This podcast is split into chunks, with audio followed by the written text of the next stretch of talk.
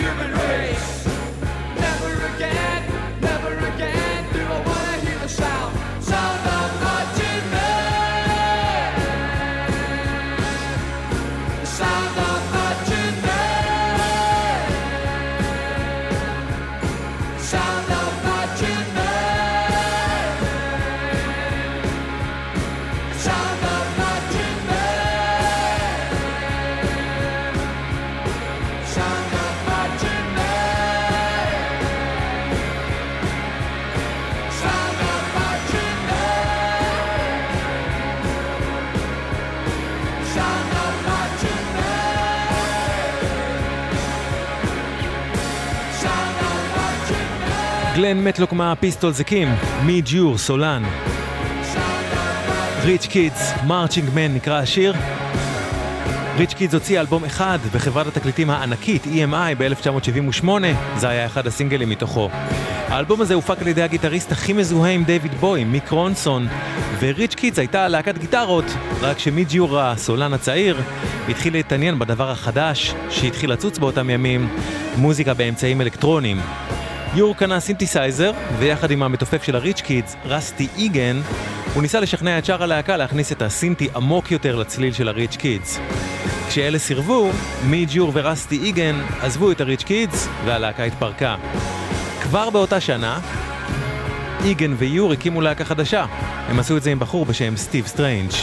הדבר הראשון שהם הקליטו היה קאבר שצבע בצבעים ניו וייבים אלקטרוניים, להיט שהיה עתידני מלכתחילה, משנת 69, של הצמד האמריקאי זאגר ואבנס.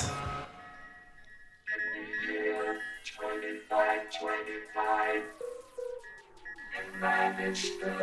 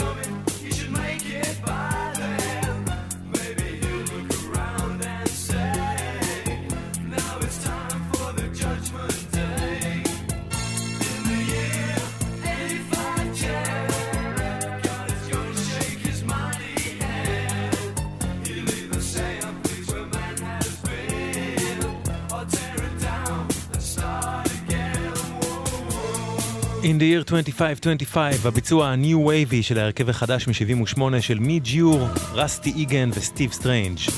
סטיב סטרנג' היה צעיר וולשי שהתלהב מסצנת הפאנק של לונדון ב-76-77 והפך לדמות מאוד פעילה בה.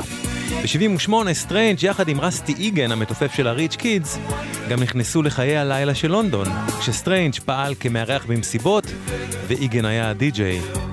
המהלך הכי גדול שלהם היה לקחת ערב שבועי קבוע בבר יין בשם בליץ. איגן תקלט שם, והוא עשה, והוא שם שם את ה-New Wave הראשוני של התקופה, יחד עם שירים של דיוויד בוי ורוקסי מיוזיק. ובצד האירוח, סטיב סטרנג' בכל פעם מחדש ארגן לעצמו לוק חדש, צבעוני ומוטרף. יחד, השניים האלה חיטבו את הצליל והמראה של מה שהפך לדור שכונה New Romantics. סטיב סטרנג' היה מאוד סלקטיבי במי שהוא הכניס לבליץ. הוא נתן גישה רק למי שבאו עם מראה כמה שיותר יוצא דופן, והוא עודד את הקהל שהגיע לשם להיות כמה שיותר ססגוני בלבוש, באיפור ובכל הלוק שלו. הבליץ הפך בעזרתם למקום שחוגג אנדרוגיניות וקוויריות בצורה חדשה לגמרי. כי גם חברתית וגם מוזיקלית, ה-New Romantics שילבו בין פאנק, גותיקה, קוויריות ו-New Wave עתידני מצד אחד, לבין פופיות, דיסקואיות ובעיקר אלגנטיות. את כל האלמנטים האלה אפשר לשמוע בסינגל הבכורה של הלהקה שהקימו מידג' יור ורסטי איגן עם סטיב סטרנג', אליהם הם צירפו גם את בילי קרי, הקלידן של אולטרווקס, ואת ג'ון מגיוק הגיטריסט, דייב פורמולה הקלידן וברי אדמסון הבסיסט, שלושתם מלהקת מגזין.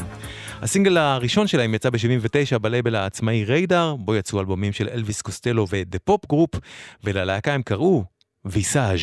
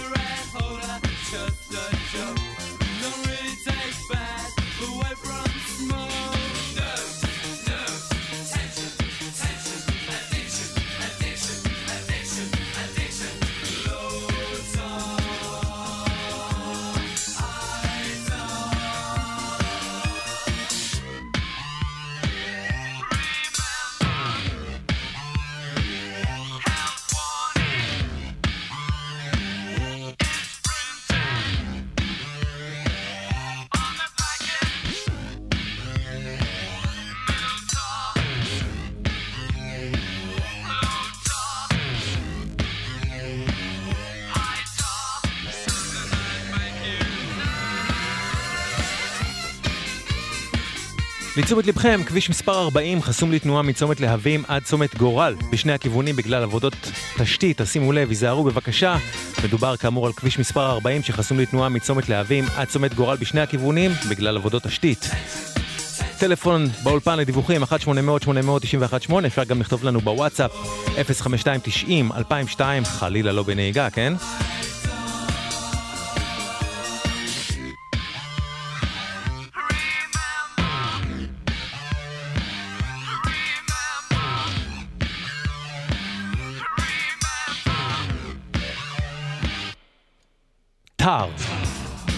ויסאז' 79, סינגל ה-New Romantics הראשון, ושיר שלא זכה להיות להיט.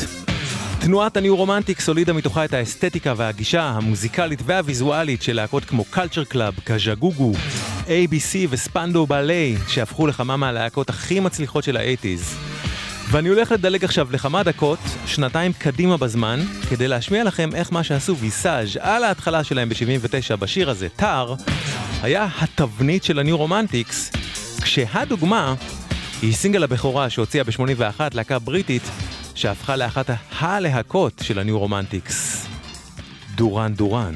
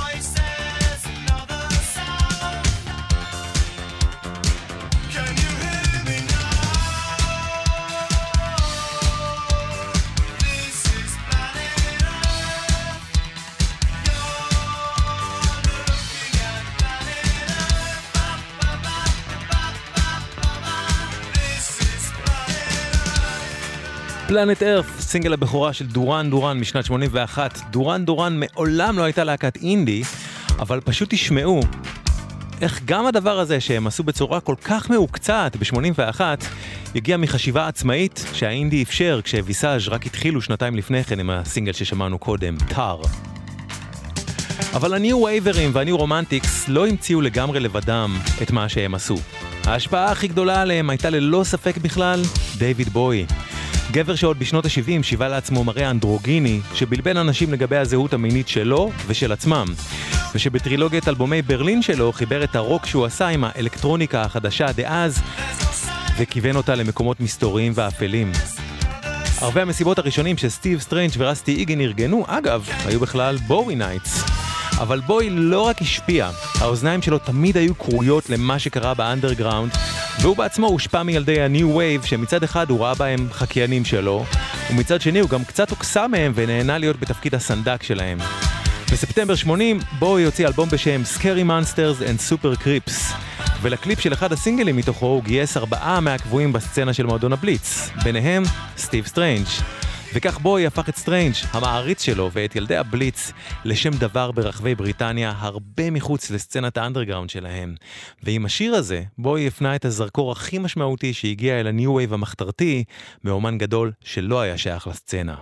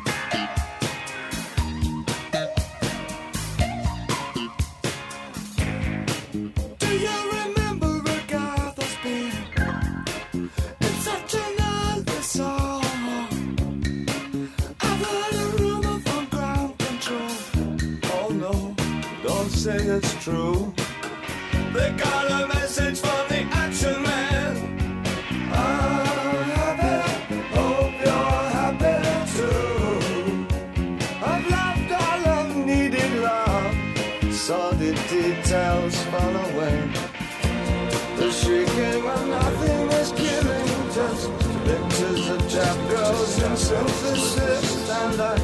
ain't got no money and I ain't got no. But I'm hoping to glowing. Ashes to ash and funk to funk it.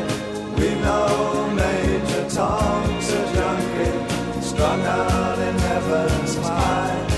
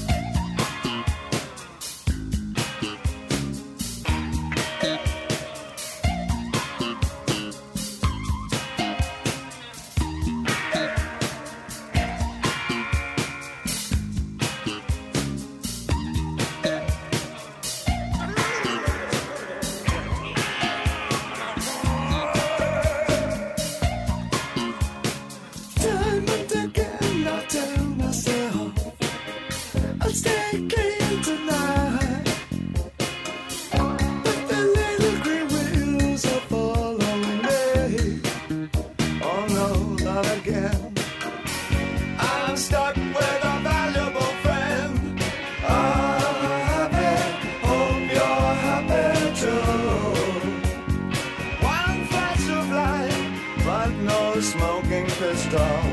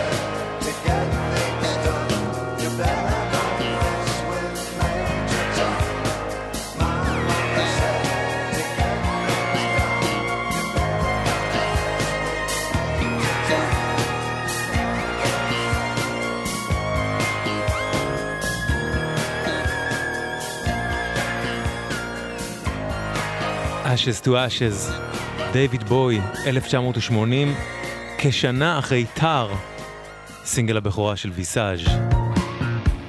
הקליפ של Ashes to Ashes עלה כ-250 אלף פאונד, מה שהפך אותו לקליפ הכי יקר שהופק עד אז בהיסטוריה. בעקבות הצלחת הענק של הסינגל הזה, שהגיע למקום הראשון במצעד הבריטי, חברת פולידור הגדולה שלפה את ויסאז', להקתם של סטיב סטרנג', רסטי איגן, מידג' יור וחברי מגזין, היא שלפה אותם מהאינדי והחתימה אותם אצלה. וכבר באותה שנה, 1980, פולידור הכתה על הברזל הלוהט של הדיבור על סטיב סטרנג' וילדי הבליץ, והוציאה את הסינגל הבא של ויסאז', שיר שבעזרת התיווך של חברה גדולה כמותה, הגיע במצעד הבריטי למקום השמיני ולמקום הראשון בשוויץ ובמערב גרמניה. הסינגל הזה הפך לאחד מלהיטי ה-New Wave הגדולים בהיסטוריה, והקול הנשי בו, אגב, אם תהיתם פעם, שייך לבריז'יט ארנס, מי שהייתה חברתו הבלגית של חבר הלהקה רסטי איגן. To Grey, ויסאז'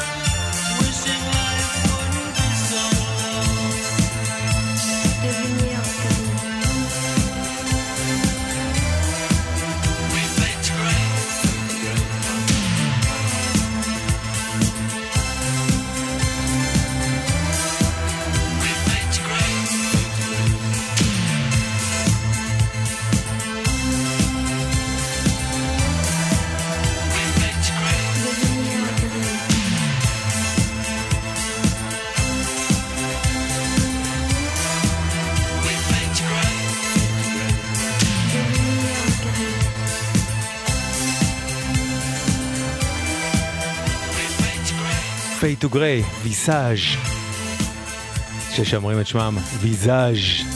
חשוב לומר שסצנת ה-New Romantics שהייתה בבליץ בלונדון התפתחה במקביל גם בברמינגהם, בריטניה. עם ההצלחה של Ashes to Ashes של בואי ובעקבותיה של Fade to Grey של ויסאז', ה-New Romantics הפכו לתופעה ברחבי בריטניה ובעקבותיה בעולם המערבי. בעקבות איך שהם נראו, פתאום פאנק התחיל להיתפס לא כמו דבר מלוכלך או מכוער במכוון, אלא כמו משהו מתריס, אבל סטייליסטי ואלגנטי. עם ההצלחה המתפתחת בשנים הבאות של ה-New Romantics, יש לומר שהעניין התחיל להיראות גם פחות קווירי וקצת יותר סטרייטי. אתם ואתן על סדרת תולדות האינדי, פה בגלגלצ. ג'ון פוקס הגיע מבית עני בלנקשר. ב-73 הוא הקים להקה בשם Tiger Lily, ואחרי כמה שינויי שמות הלהקה קיבלה ב-76 שם חדש, אולטרווקס.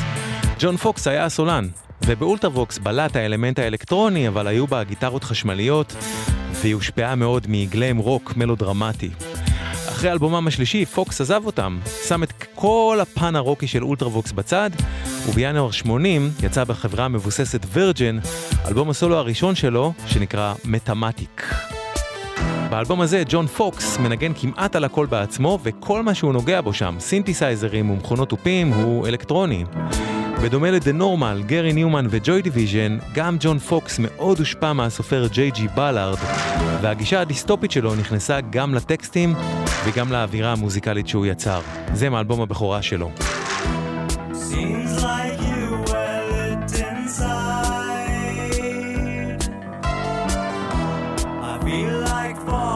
beside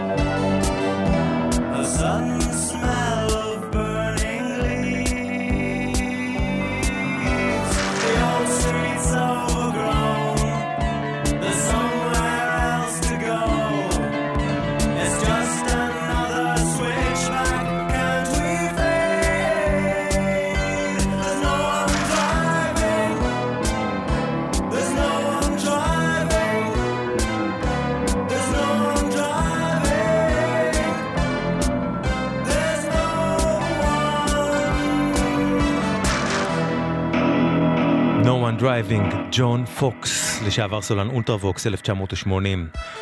הקטע הוא שכמו שג'ון פוקס התנתק מהאלמנט הרוקי של אולטרווקס, ככה כשאולטרווקס המשיכה בלעדיו, זה בדיוק מה שהלהקה עשתה בעצמה. בעקבות ה-bond שנוצר בין בילי קרי הקלידן לבין מידג' יור בוויסאז', קרי הזמין את יור להצטרף לאולטרווקס. וככה, כחצי שנה אחרי שעזב אותם ג'ון פוקס, ביולי 80 אולטרווקס הוציאה את אלבומה הרביעי, והראשון שלה עם מידג' יור כסולן, קלידן שני וכותב שירים. כמו את אלבומם הקודם, גם את האלבום הזה הפיק קוני פלנק, אחד המוזיקאים הכי חשובים ומשפיעים בתולדות הקראוטרוק, הגל הייחודי שעלה בגרמניה ב-70's ושהשפיע בעצמו מאוד על אולטרווקס.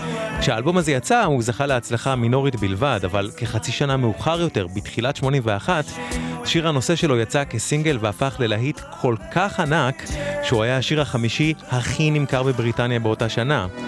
ועם האלגנטיות של ה-New Romantics והמסתורין של ה-New Wave ביחד, השיר הזה הוא פשוט masterpiece.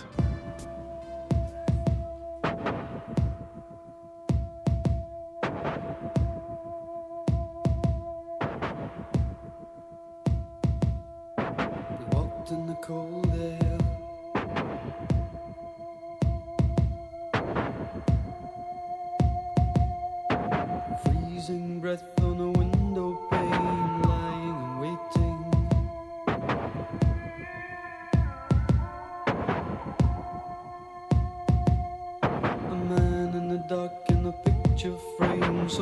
mystic and soulful.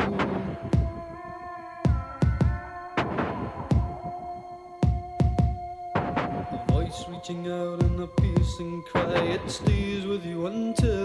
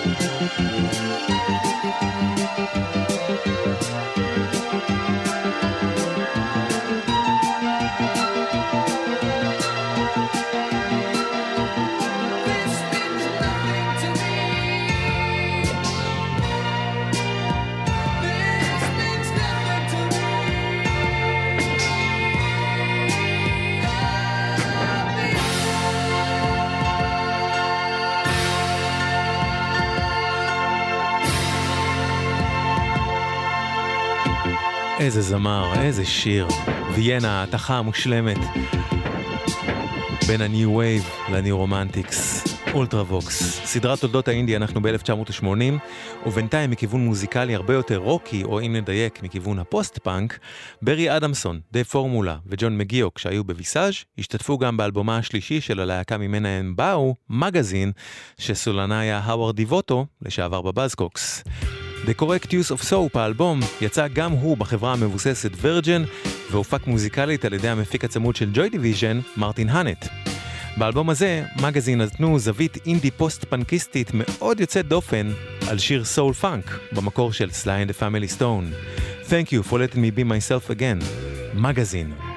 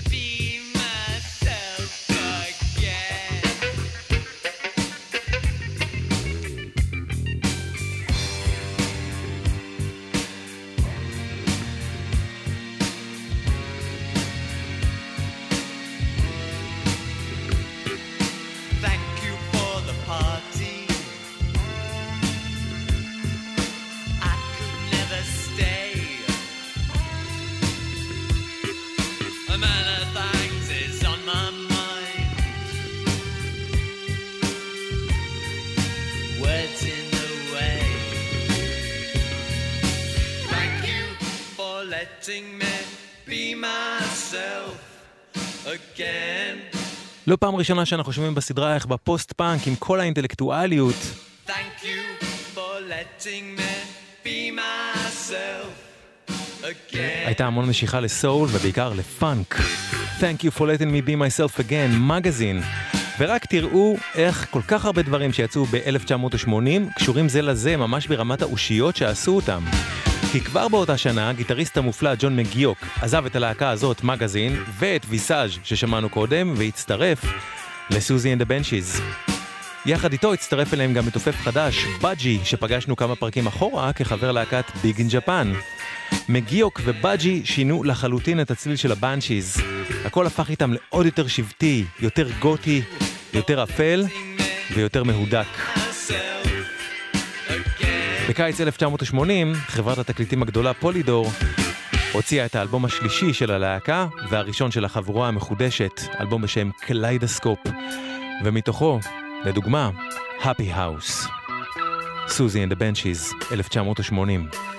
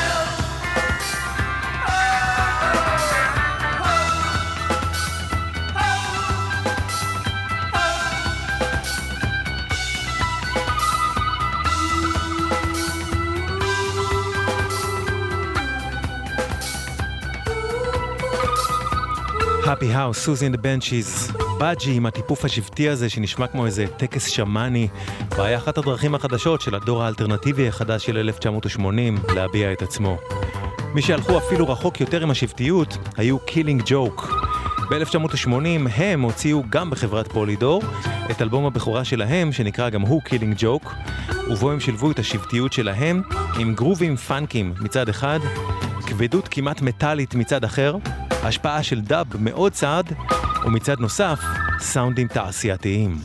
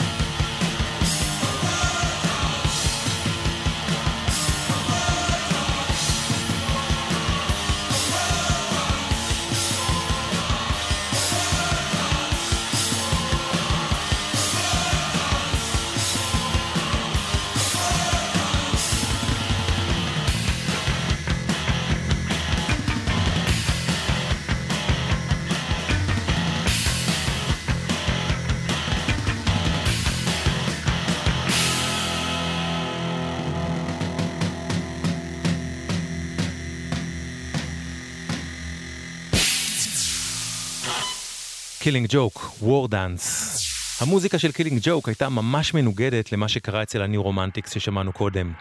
Killing Joke לא חיפשו אלגנטיות, להפך, הם הגיעו עם אנרגיות פראיות ועם סאונדים מלוכלכים בכוונה, אבל הם גם היו אינטלקטואלים וסרקסטיים. כנ"ל לגבי תקליטים שהוציאו ב-1980, להקות שפגשנו בהן בפרקים קודמים. The Pop Group ו Cabaret Voltaire, שבשנת 80 שחררו שני אלבומים בלייבל העצמאי Rough Trade. בשניהם קברי וולטר המשיכו את החיפושים שלהם בין אלקטרוניקה לנויז לסאונדים תעשייתיים.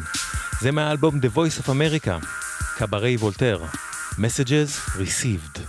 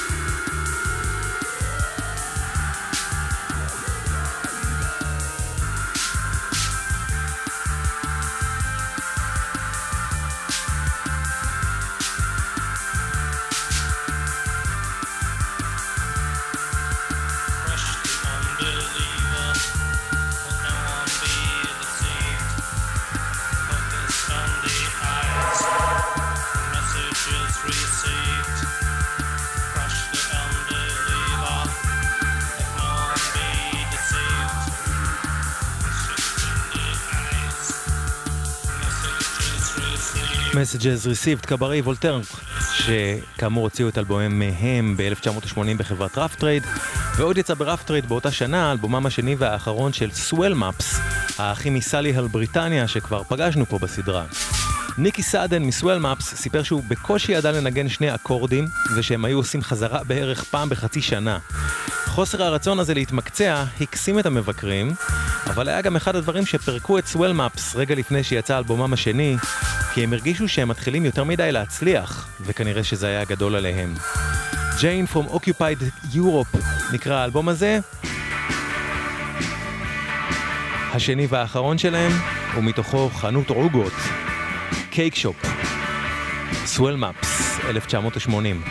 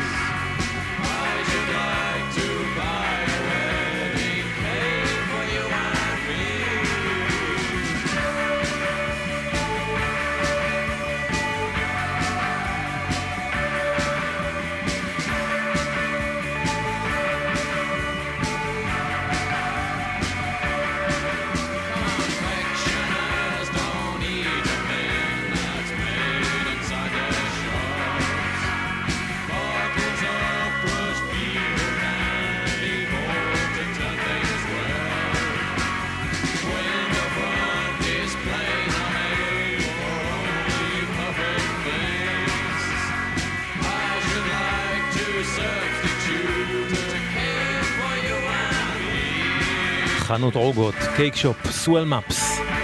כל תנועת ה New Romantics שהיינו איתה קודם הפכה לאחד הכוחות הכי חזקים בפופ האייטיז לפחות עד אמצע אותו עשור.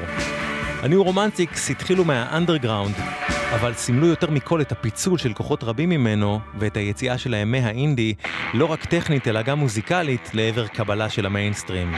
ולמטה, באינדי, נשארו כוחות שבעיקר לא חיפשו להנגיש את מה שהם עשו או לשייף את הקצוות, כמו למשל סוול מפס. הנה עוד שיר שלהם, סינגל שהם הוציאו ב-1980 בנפרד מהאלבום האחרון, ושהפך לקלאסיקת אינדי.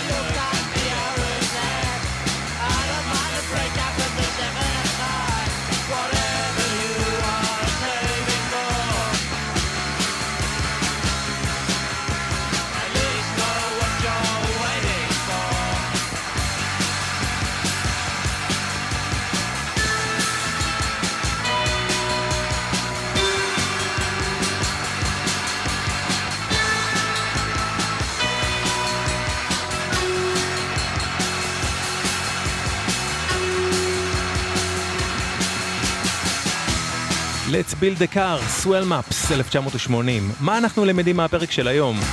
אני חושב שאולי את זה שבעיקר במוזיקה, זה לא באמת משנה אם אתם יותר הארדקור או יותר פופים, יותר מלוכלכים או יותר נקיים, רוצים להישאר באנדרגראונד, רוצים שיאהבו אתכם גם במיינסטרים.